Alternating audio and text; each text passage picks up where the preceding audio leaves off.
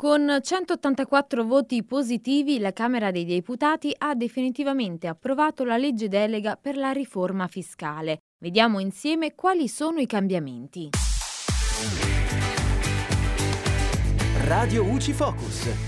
Ciao amici di Radio UCI, sono Giulia e in questo Focus Fisco ci occupiamo della nuova legge delega per la riforma fiscale approvata dalla Camera dei Deputati durante la votazione del 4 agosto 2023. Partiamo dalle aliquote IRPEF perché uno dei punti di inizio sarà quello di ridurle gradualmente passando da 4 a 3. L'obiettivo finale, commenta il vice ministro dell'economia Maurizio Leo, è quello di arrivare all'aliquota unica.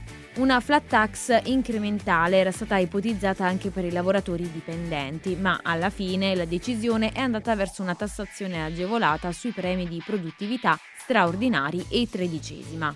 Un'altra novità riguarda le partite IVA e le piccole e medie imprese perché per loro arriva il concordato preventivo biennale. In sostanza, il fisco calcolerà l'importo dovuto ai fini dell'imposta sui redditi per i due anni successivi. In questo modo si potrà avere la piena sicurezza sulla somma da pagare e, per di più, non si riceveranno contestazioni sull'IRPEF. Tuttavia, va comunque versata l'IVA. E, proprio in merito all'IVA, è prevista una riesamina per renderla più attinente alle nuove normative UE. Passiamo adesso all'IRES perché insieme all'aliquota ordinaria del 24% si prevede un doppio regime agevolato. Il primo riduce l'IRES a quelle imprese che decidono di utilizzare le risorse a loro disposizione per la partecipazione dei dipendenti agli utili, per gli investimenti oppure per nuove assunzioni. Il secondo regime invece è rivolto a quelle aziende che non hanno la riduzione IRES e che quindi possono beneficiare di eventuali incentivi fiscali con il super ammortamento.